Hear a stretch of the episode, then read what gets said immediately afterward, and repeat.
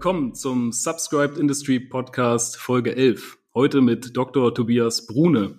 Er ist Vice President Non-Ferrous and Adaptive Manufacturing bei der S M S Group GmbH. Wir sprechen hier nicht etwa von einem Mobilfunkanbieter, sondern von einem Unternehmen aus dem Schwermaschinenbau. Das Unternehmen ist bekannt für sein beeindruckendes Produktportfolio, darunter zum Beispiel Walzwerke zur Blechmetallherstellung, Strangusanlagen, Hochöfen, Schmiedeprodukte, aber auch Metallpulveranlagen gehören zum Produktportfolio. Die S M S Group erwirtschaftet in etwa drei Milliarden Euro Umsatz und davon allein ein Drittel durch Services. Ich habe Tobias Brune zu diesem Podcast eingeladen, weil er maßgeblich das Equipment-as-a-Service-Geschäft der S M S Group pilotiert und aufgebaut hat. Wir haben es hier also mit einem erfahrenen Praktiker zu tun. Und ja, genau das Richtige also, um über das heutige Thema zu sprechen, denn wir wollen einmal mehr einsteigen in die Herausforderungen, denen sich ein Maschinen- und Anlagenbauer auf dem Weg zum As-a-Service-Angebot stellen muss, um erfolgreich zu werden. Und jetzt wünsche ich euch eine innovative Zeit. Herzlich willkommen, Doktor Tobias Brune. Hallo Julius, ich freue mich sehr auf den Podcast heute mit dir. Tobias, kannst du uns zum Einstieg in diese Podcast-Folge von einem bereits erfolgreich umgesetzten Equipment-as-a-Service-Modell erzählen bei euch und beschreiben, was ihr genau mit wem gemacht habt? Du hast es ja am Eingang schon gesagt, die S M S Group ist schon heute sehr stark im Bereich Service unterwegs, also schon heute ein Drittel des Auftragseingangs erwirtschaften wir mit Service-Produkten, mit Serviceleistungen, dazu noch ein extrem starkes, sich zunehmend ausbauendes Digitalgeschäft. Und das war Anlasspunkt, dass wir zwanzig neunzehn gesagt haben, okay, wir bieten ein reines Equipment-as-a-Service-Angebot, wollen wir als Pilotprojekt anbieten. Und das war in dem Fall eine Metallverdüsungsanlage, die wir dann auch erfolgreich mit einem Kunden umgesetzt haben. Soll also heißen, ein komplettes Paket von dem, wo der Kunde uns rein leistungsabhängig bezahlt. Und dazu gehört halt das Equipment selber. Wir sprechen da von einem hohen einstelligen Millionenbetrag, um da so ein Gefühl für, für zu bekommen. Und dazu natürlich Services, dass wir Ersatzteile liefern, Instandhaltungssachen und die auch immer digital mit reichlich digitalen Tools ausgestattet. Zum Beispiel, um einfach Predictive Maintenance zu haben, um eine hohe Uptime zu garantieren, um dem Kunden zu ermöglichen, seine Performance kontinuierlich zu verbessern. Und die ganze Bezahlung über die Vertragslaufzeit findet rein performancebasiert statt. Das war deswegen auch wichtig, auch in den Vertragsdiskussionen mit dem Kunden, dass wir wirklich als weniger als Kunde-Geschäftspartnerbeziehung auftreten, in normalen transaktionalen Geschäftsbeziehungen, sondern wirklich partnerschaftlich auftreten. Dass von Anfang an klar ist, lieber Kunde, ihr seid erfolgreich, dann sind wir erfolgreich und vice versa. So quasi stand die ganzen, die ganzen Diskussionen standen gerade unter dem Deckmantel partnerschaftlich. Wollen wir entsprechend dieses, dieses Produkt zur Metallpulverherstellung aufbauen und dann natürlich auch in deiner Produktionsphase dich sehr eng begleiten, um eine hohe Verfügbarkeit der Anlage zu gewährleisten, zu garantieren. Warum fiel die Wahl auf die Metallpulveranlagen? Warum hätten das nicht auch Hochöfen beispielsweise sein können? Vielleicht hole ich da einmal einmal kurz aus, weil die S M S bietet, wenn es am Thema Subscription geht, verschiedene Leistungsbündel und verschiedene Leistungspakete an. Die Metallverdüsungsanlage, die ist, sage ich mal, ganz an der rechten Spalte angeordnet, wo wir ein komplettes Equipment as a Service, also mit dem mit dem Equipment, mit dem CapEx-intensiven Anteil, das auch in einem Leistungspaket haben. Genauso gut wäre es aber auch für einen Hochofen möglich, in dem Sinne, ja, wir stellen dem Kunden einen Hochofen zur Verfügung, ein Walzwerk und übernehmen dann die Instandhaltung leistungsbasiert. Das, was wir heute auch schon weltweit für Kunden übernehmen. Die Metallverdüsungsanlage als das konkrete Beispiel. Einmal, weil es aus S M S-Sicht eine Anlage ist, die ein vergleichsweise niedrigeres CapEx hat. Also natürlich, du hast vorhin angesprochen, Strangis-Anlagen, Walzwerke haben eine ganz andere CapEx-Intensität. Zum einen und zur anderen Seite für den Kunden war die Metallverdüsungsanlage auch ein neues Produkt.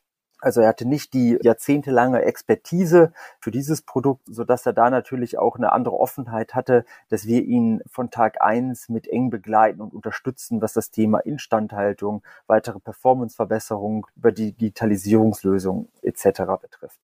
Spielte für euch auch ein Punkt eine Rolle, und zwar, dass die Metallverdüsungsanlage möglicherweise einfach auch mobiler ist? als andere Produkte aus eurem Portfolio? Richtig, also wir sprechen bei unseren Anlagen immer bedingt nur von, dass die mobil sind, also von so einer, um, um dann ein Gefühl für zu geben, wo wir halt einen Equipment-as-a-Service-Vertrag realisiert haben. So eine Metallverdüsungsanlage wir wiegt circa achtzig Tonnen. Und deswegen würde ich sie nur als bedingt mobil bezeichnen, aber es gibt einen sekundären Markt. Also es, durchaus kann man sich vorstellen, dass man eine gebrauchte Verdüsungsanlage entsprechend auch noch vermarkten und vertreiben könnte, wenn es denn notwendig wäre. Natürlich ist es bei einer Strenggießanlage, du hast es vorhin in deiner Einleitung angesprochen, sieht es dann natürlich deutlich anders aus. Dann lass uns nochmal schauen auf die Unterscheidung zwischen den möglichen Vertragskonstrukten. Du hast jetzt davon gesprochen, dass ihr eurem Kunden performancebasierte Verträge anbietet. Warum seid ihr diesen Weg gegangen? Warum habt ihr nicht gesagt, ihr bietet dem Kunden einfach die Anlage und lasst die Anlage ja nutzungsbasiert bezahlen und beteiligt euch eben nicht an dem Outcome beziehungsweise an dem Erfolg des Kunden? Vielleicht einmal ein Blick, ein Blick in die Historie. Ich meine, S M S, hundertfünfzig Jahre bestehen, immer noch ein Familienunternehmen. Wir kommen rein aus der Welt also des transaktionalen Geschäftes. Das heißt, wir haben Neuanlagen dem Kunden hingestellt. Dann kam vor vielen Jahren, dass wir gesagt haben, okay, rein die Mechanik reicht nicht. Wir bieten natürlich jetzt auch Elektrik- und Automatisationslösungen an.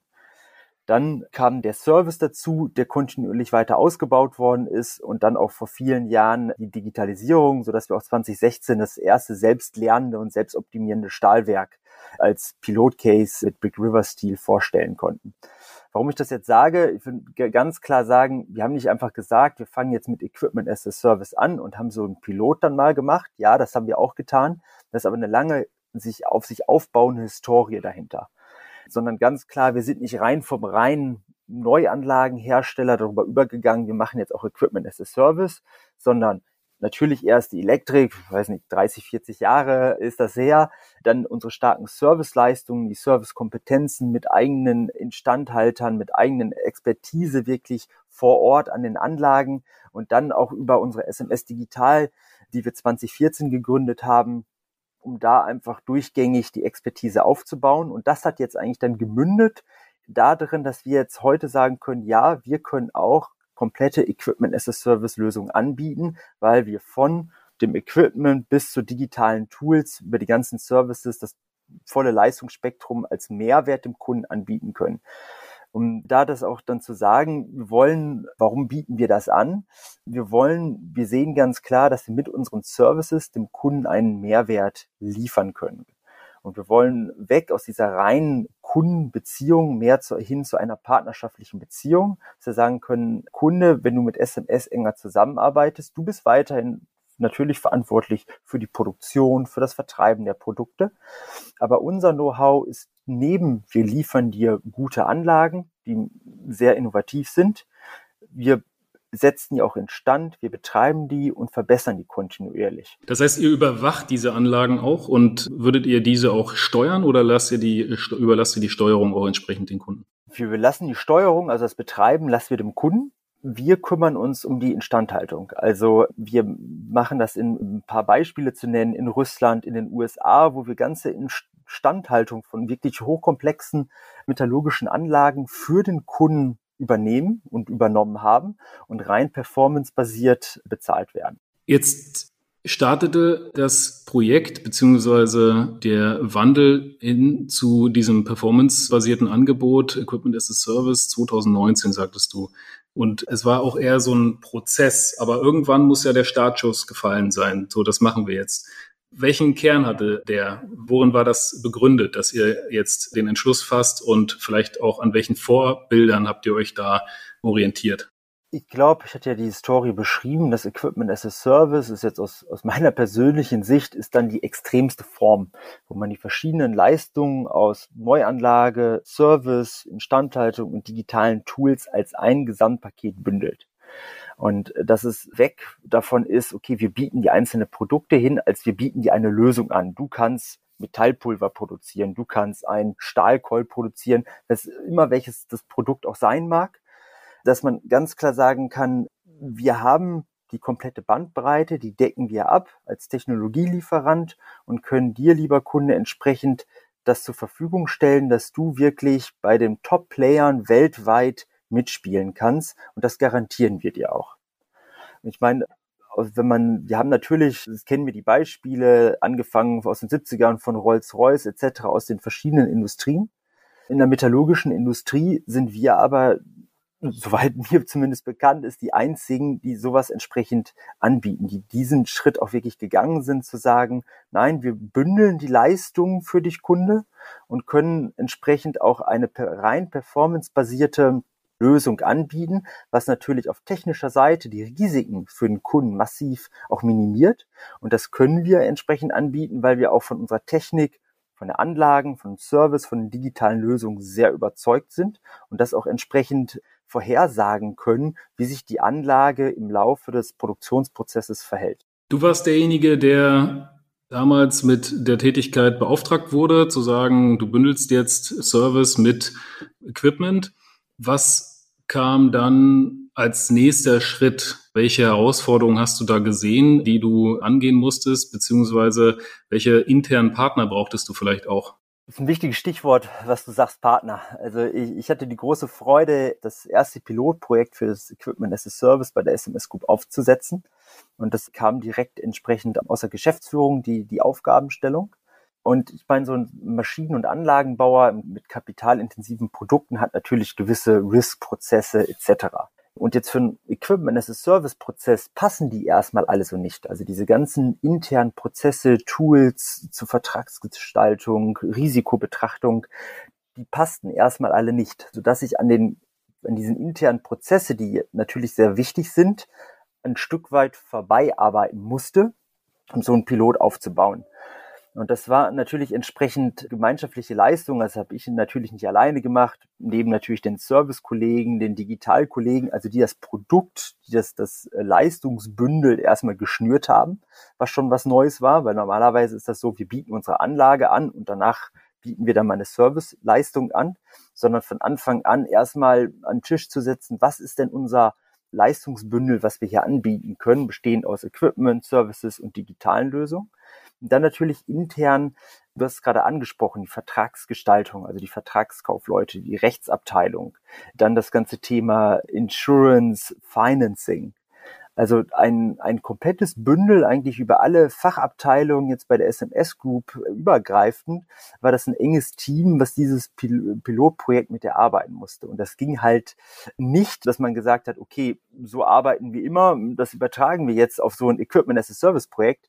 Das, das funktioniert halt nicht, sondern alle Kollegen, die damit entsprechend dann beteiligt waren, mussten sich ein Stück weit frei machen von dem, wie wir sonst reine transaktionale Geschäfte betreiben, um so einen ersten Pilot wirklich dann erfolgreich umzusetzen.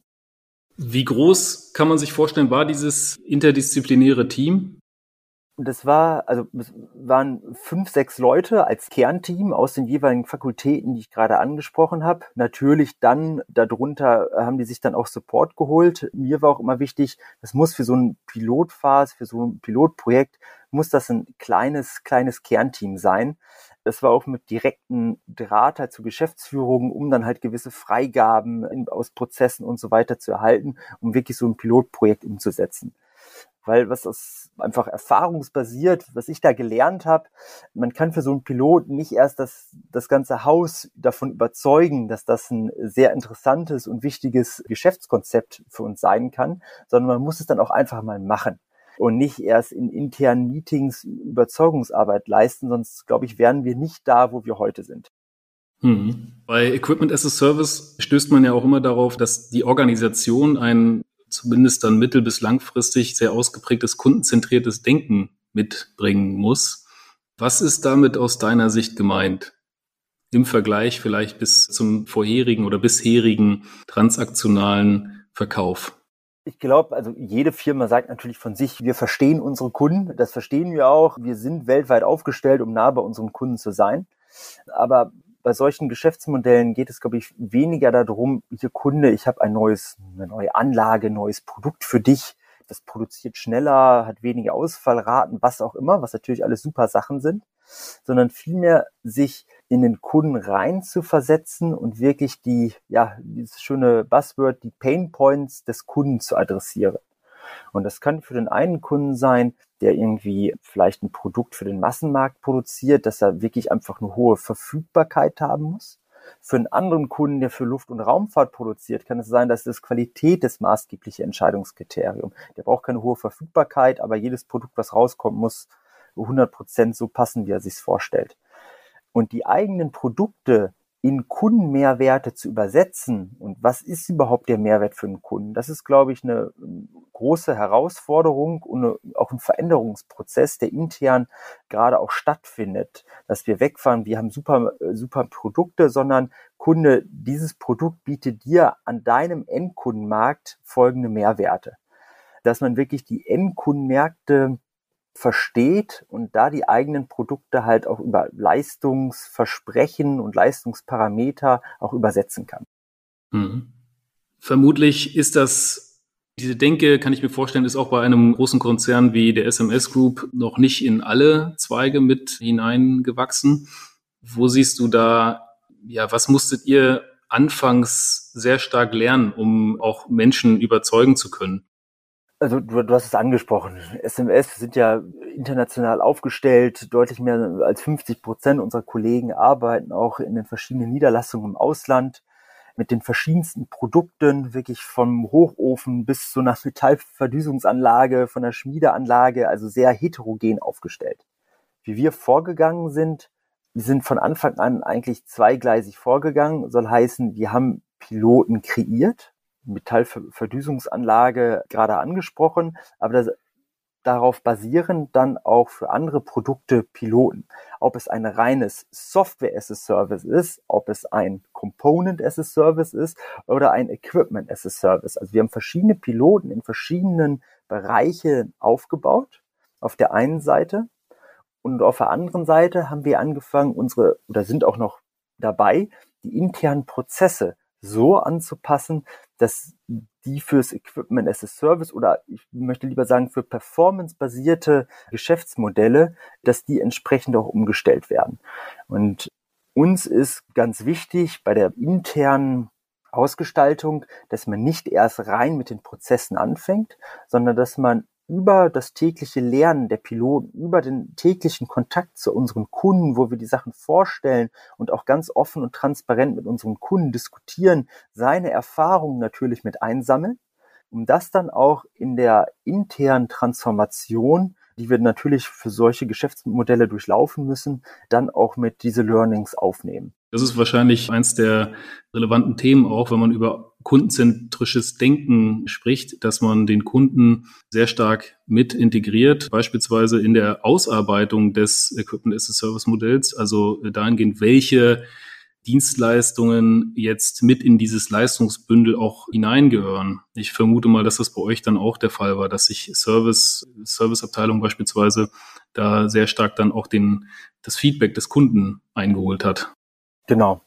Also wir sehen das eigentlich immer in so einem dreistufigen Prozess. Am Anfang wird irgendwie, gibt's einen Kundenbedarf, irgendwie braucht irgendein Produkt, ein Service, ein neues, ein neues Equipment. Im nächsten Schritt werden dann basierend mit dem Kunden gemeinsam eigentlich die Pakete definiert. Was braucht der Kunde? Vielleicht hat er eine Best-in-Class-Instandhaltung, dann ist das weniger ein Thema, hat aber vielleicht noch offene Punkte bei der Ersatzteilbeschaffung, wie auch immer, oder hat noch wenig digitalisierte Anlagen. Also es wird mit dem Kunden dann gemeinsam geschaut, welche Pakete passen für dich, weil wir wollen da weniger mit Standards arbeiten, sondern wirklich auf den Kunden dann eingehen, was hilft dir weiter, um in deinem Endkundenmarkt erfolgreich zu sein. Das ist ein interessanter Punkt, den du ansprichst. Das bedeutet, dass euer Equipment-as-a-Service-Modell keins von der Stange ist, sondern ihr jedes Angebot auf den Kunden, ja, schnürt. Ja, also weil unsere Produkte sind nicht von der Stange. Im Maschinen- und Anlagenbau sind die Produkte eigentlich selten von der Stange. Wir haben natürlich modulare Pakete, die wir dann entsprechend auch, auch für den Kunden passend zusammenfügen können. Aber grundsätzlich sind die Kundenanforderungen, in welchem Markt, mit welchen Produkten, mit welchen Endkunden er sich beschäftigt, immer sehr individuell, worauf wir dann natürlich auch über ein, über ein Consulting, über ein Begleiten dann darauf reagieren können. Und der letzte Schritt ist eigentlich dann, welches Vertragsmodell passt für dich? Ist es ein reines Equipment as a Service? Ist es eine Mischform?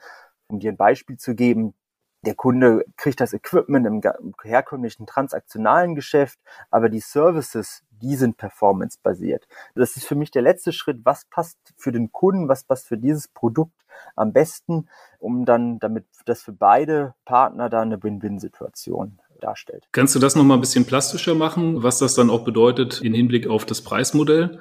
Wenn du von performancebasiertem ja, Geschäftsmodell sprichst, wie werdet ihr letztlich monetarisiert? Da gibt es, wie heterogen unsere Produkte sind, so viele Möglichkeiten gibt es da. Aber um da jetzt ganz, du hast ja nach Beispielen gefragt, bei der Metallverdüsungsanlage, da ist es in Anführungsstrichen relativ einfach. Da werden wir pro Tonne Material bezahlt. Also da ist die Bezahlmethode, wie viel Material kommt unten raus, und das ist unsere Grundlage für die Bezahlung. Basierend auf die Produkte haben wir aber auch andere Sachen, dass wir nach technischer Verfügbarkeit bezahlt werden. Also immer wenn das Equipment betriebsbereit ist, entsprechend werden wir als S M S bezahlt. Eine andere Methode kann genauso gut aber sein, dass mit dem Kunden vereinbart wird, okay, er produziert so und so viel, wir übernehmen die ganze Instandhaltung, und mit welchem Aufwand, mit welchen internen Kosten wir die Instandhaltung übernehmen, dass der Kunde produzieren kann, das bleibt uns überlassen. Und wir müssen es einfach für uns dann bestmöglich strukturieren und erfolgreich gestalten, dass der Kunde da produzieren kann. Wenn wir nochmal zurückblicken auf die einzelnen Abteilungen, die du vorhin erwähnt hattest, auch von der Entwicklung über die Produktion bis hin zu Vertriebsservice, Legal und so weiter. Wenn wir uns die nochmal ins Gedächtnis holen und dann darüber nachdenken, wo du wirklich Knackpunkte gesehen hast, was waren dicke Bretter, die ihr bohren musstet, um voranzukommen? Was fällt dir da ein spontan? Ich fange vorne erstmal bei dem Produkt, bei dem Leistungsbündel an. Weil die Art des Vertriebes ändert sich ja fundamental. Ich vertreibe nicht mehr hier, das ist ein super Produkt, wo du X Y mit machen kannst, sondern ich stelle Bündel zusammen und soll dann dem Kunden sagen, du kannst für X Y Euro die Tonne produzieren. Also wirklich die, meine Produkte in Kundenmehrwerte ganz objektiv und monetär zu übersetzen. Also vorne beim Produkt angefangen, diese Kundenbenefits zu monetarisieren. Extreme Herausforderungen, wie ich, wie ich erfahren habe. Der nächste Punkt ist natürlich die Vertragsgestaltung. Das Ganze, dass der Vertrag entsprechend auch partnerschaftlich strukturiert ist. Es muss für beide eine Win-Win-Situation sein. Nur so sind beide entsprechend da an Bord. Das war auf jeden Fall ja was Neues, wo wir auf einem weißen Blatt Papier angefangen haben. Ich meine, unsere Verträge sind alle ein Stück weit kundenindividuell für unsere Anlagen. Also wir haben da extrem großen Erfahrungsschatz. Aber jetzt auf performancebasierte Verträge zu gehen, ist einfach nochmal auch eine neue, neue Herausforderung. Ja, und gerade, ich, ich glaube, gerade in der Ausgestaltung von Verträgen für digitale Dienstleistungen sind ja Maschinenbauer, Anlagenbauer noch nicht unbedingt so fortgeschritten oder erfahren. Wir haben vielleicht in den letzten vier, fünf Jahren sehr viele digitale Services ja, aus dem Boden wachsen sehen. Aber die Monetarisierung und das, der Vertrieb hin zum Kunden ist durchaus noch sehr schwer und holperig. Und da auch eben die Vertragsgestaltung. Habt ihr da euch und auch vielleicht in anderen Bereichen externe Hilfe, externe Partner gesucht? Ich muss ein kleines, ich habe gerade geschluckt, ein minimales Veto muss ich einlegen. Oh, sehr gut. Als du gesagt hast, da sind viele noch nicht so so erfahren. Bei uns ist das natürlich ein Prozess. Nee, Spaß beiseite. Auch da über über digitale Anlagen, da sind wir auch über Piloten gegangen. Hat ja vorhin gesagt, dieses Showcase zwanzig sechzehn ging das in Betrieb. Wirklich das erste selbstlernende Stahlwerk, was sich kontinuierlich wirklich auch verbessert, was auch Kunden als Referenzbesuch wirklich weltweit heranziehen, Big River in den U S A, wo wir sowas einfach auch schon mal umgesetzt haben. Also auch da das konkrete Beispiel, da gehen wir über Piloten, nicht alles auf dem weißen Blatt Papier im stillen Kämmerchen entwickelt, sondern wirklich es einfach umgesetzt haben und das direkt bei einem, bei einem ganzen Stahlwerk. Natürlich arbeiten wir, um da jetzt auch auf deine Frage zurückzukommen, natürlich arbeiten wir auch mit verschiedenen externen Partnern, Partnern zusammen, aber das wirklich da punktuell. Also da, wo wir spezielle, speziellen Input brauchen, ob es jetzt für gewisse rechtliche Fragestellungen vielleicht in gewissen Ländern ist, um solche performancebasierten Verträge zu gestalten, da aber arbeiten wir punktuell zusammen. Ist aber nicht so, dass wir das einem in die Hand geben und entwickeln das mal für uns, sondern dafür ist, glaube ich, unser, unser Geschäft sehr, sehr speziell. Wir haben auch intern die Erfahrungen in den einzelnen Abteilungen, sodass wir das dann maßgeblich selber entwickelt haben. Ihr arbeitet auch mit der Uni Sankt Gallen zusammen und werdet da genannt mit anderen großen Namen wie Rolls-Royce oder auch Schneider Electric, die ja auch Equipment-as-a-Service-Modelle auf den Markt gebracht haben. Und ihr seid, wenn ich mich recht erinnere, ausgezeichnet worden vor kurzem von der Uni. Ist das etwas, worüber du reden kannst? Und was genau ist das für eine Auszeichnung? Ja, also gerne. Wir wurden von der Uni Sankt Gallen ausgezeichnet für unser Equipment-as-a-Service-Modell am Beispiel der Pulververdünnungsanlage, wie du angesprochen hast, zusammen mit Hilti, Siemens, Rolls-Royce und Schneider Electrics. Und die Auszeichnung hat uns natürlich sehr gefreut, aus einem Hauptgrund, würde ich mal sagen. Und zwar war das ein Benchmark-Prozess, wo über zwanzig verschiedene Firmen europaweit teilgenommen haben. Und diese Firmen haben halt die Best Practices europaweit ausgewählt und dann entsprechend über, über ein Voting-System ausgezeichnet. Soll also heißen, das war jetzt nicht irgendwie die Uni Sankt Gallen hat sich mal überlegt, wer macht das denn ganz gut? Was ja natürlich, da ist ja sehr viel Erfahrung gesammelt, war ja auch schon in einem deiner vorherigen Podcast-Folgen ein Professor von der Uni Sankt Gallen mit sehr viel Expertise, sondern wirklich, dass verschiedene Industriefirmen in ganz verschiedenen Industriezweigen sich entsprechend, ja, die Best Practices rausgesucht haben und anhand von verschiedenen Kriterien bewertet haben. Das hat uns natürlich dann umso mehr gefreut, dass, dass unser Vorgehen ja auch, auch auf Resonanz in verschiedenen Industriezweigen führt. Wir hatten auch letzte Woche einen Besuch entsprechend von dieser Benchmark Practice bei uns am Standort in München-Gladbach, wo wir ja unsere Erfahrungswerte einfach offen, offen geschildert haben, unsere Hürden, unsere Herausforderungen, aber auch unser positives Fazit, was wir daraus ziehen. Und es war ein sehr, sehr guter Austausch und es ist immer schön, dann auch mit Firmen, die ganz andere, in ganz anderen Industrien tätig sind, sich da einfach offen drüber auszutauschen. Ja. Wenn wir jetzt auf die kommenden Monate blicken, welche Herausforderungen sind da aus deiner Sicht noch zu überwinden, die jetzt wirklich noch vor euch stehen und an die ihr euch vielleicht auch in den letzten Jahren noch nicht so richtig rangetraut habt? Was steht da jetzt an? Ich glaube, du hast jetzt die nächsten Monate angesprochen. Für mich ist das Ganze einfach ein Prozess, wirklich ein Wandlungsprozess, der über einen längeren Zeitraum stattfindet. Wir sind auf einem sehr guten Weg. einen sehr guten Weg deswegen, indem wir intern jetzt unsere Services bestehend aus dem klassischen Servicegeschäft, Elektrik und Automatisation und digital bündeln. Es sind weiterhin getrennte Bereiche, aber die Kompetenzen werden unter einem Dach zusammengefügt, was bei uns für uns maßgeblich ist, um solche performancebasierten Modelle anzubieten. Also einfach auch, um die interne Komplexität, Unternehmen mit vierzehntausend Mitarbeitern mit sich bringt, entsprechend da zu reduzieren, das auf der einen Seite.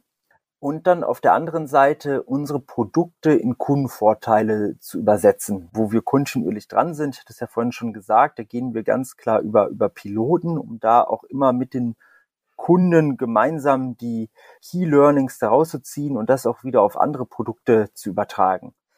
Und natürlich, da arbeiten wir ja gerade auch in einem internen Projekt daran, ja die Prozesse und die Strukturen anzupassen. Also es ist ein großes internes Projekt mit vielen beteiligten Ressourcen. Aber das Schöne ist, über die Piloten, über die Erfolge in den Piloten entsteht auch ja intern automatisch so eine positive Neugierde. Wenn man das, glaube ich, vor zwei, drei Jahren erklärt hätte, irgendwo auf einer Bühne, hätte man bestimmt hier und da Ablehnung registriert. Aber über erfolgreiche Piloten, über die gute Marktresonanz, das erzeugt natürlich auch intern entsprechend so eine Aufbruchstimmung. Boah, performancebasierte Sachen, das ist, das ist neu. Passt das vielleicht auch für mein Produkt, wofür ich verantwortlich bin? Das ist wirklich sehr schön zu sehen, dass wir nicht einfach wieder interne Prozesse neu strukturieren, nein, sondern über Erfolge am Markt da entsprechend interne Awareness erzeugen können. Ja, führt das auch zu neuen Zielsetzungen beispielsweise? Dass man sagt, ja, Equipment as a Service kommt gut an bei den Kunden, aber auch in den internen Abteilungen. Und da können wir uns doch mal freimütig ein Ziel für die kommenden Jahre setzen, was den Anteil von Equipment as a Service am Gesamtumsatz angeht. Wir haben Ziele in gewissen Bereichen, wir hatten ja vorhin da kurz drüber gesprochen, durch die heterogene Produktlandschaft innerhalb der S M S Group, einen Hochofen als Equipment as a Service vielleicht anders zu realisieren, also grundsätzlich immer von performance-basierten Modellen. Aber wir haben sehr starke Wachstumsziele im Service, in unserer Serviceabteilung heute schon auf ein Drittel, die auf ja die Hälfte des Gesamtumsatzes der S M S Group ansteigen sollen. Und da haben performance-leistungsbasierte Modelle einen maßgeblichen Anteil daran, entsprechend um mit unserem generellen Services weltweit zu wachsen. Ja. Gibt es zum Abschluss, Tobias, aus deiner Sicht noch etwas, was du den Hörerinnen und Hörern gerne mitgeben möchtest? Ich weiß, das ist immer eine schwierige Frage, vor allem, wenn man dann so ad hoc darauf antworten muss, aber vielleicht nochmal von den Herausforderungen gedacht, wo siehst du vielleicht eine Empfehlung oder ja, einen Hinweis, den man mitnehmen sollte? Also das ist jetzt wirklich rein erfahrungsbasiert beantwortet, die Frage, dass man nicht direkt anfängt, so von, es wird von oben reingegeben, das Thema, und dann versucht man das ganze Unternehmen von heute wirklich auf morgen umzustrukturieren über die Vertriebsabteilung et cetera, sondern dass man wirklich über einzelne Piloten anfängt und es einfach mal um anfängt umzusetzen und zu machen. Gar nicht so viel intern in großen Sitzungen, Workshops diskutiert, sondern ein kleines Kernteam, was direkten Kontakt auch zu den Entscheidungsträgern haben kann und einfach mal einen Piloten umsetzt. Weil ich glaube, viele Schwierigkeiten intern, aber natürlich auch in den Diskussionen mit dem Kunden, die kommen dann, wenn man es einfach mal macht und nicht dann irgendwie in großen Workshops darüber debattiert, was man denn gegebenenfalls machen könnte. Ja, ja, vielen Dank, Tobias, für deine Zeit und für das sehr interessante Gespräch. Vielen Dank, Julius, auch hier für den, dass ich am Podcast teilnehmen konnte. Hat mich sehr gefreut. Vielen Dank.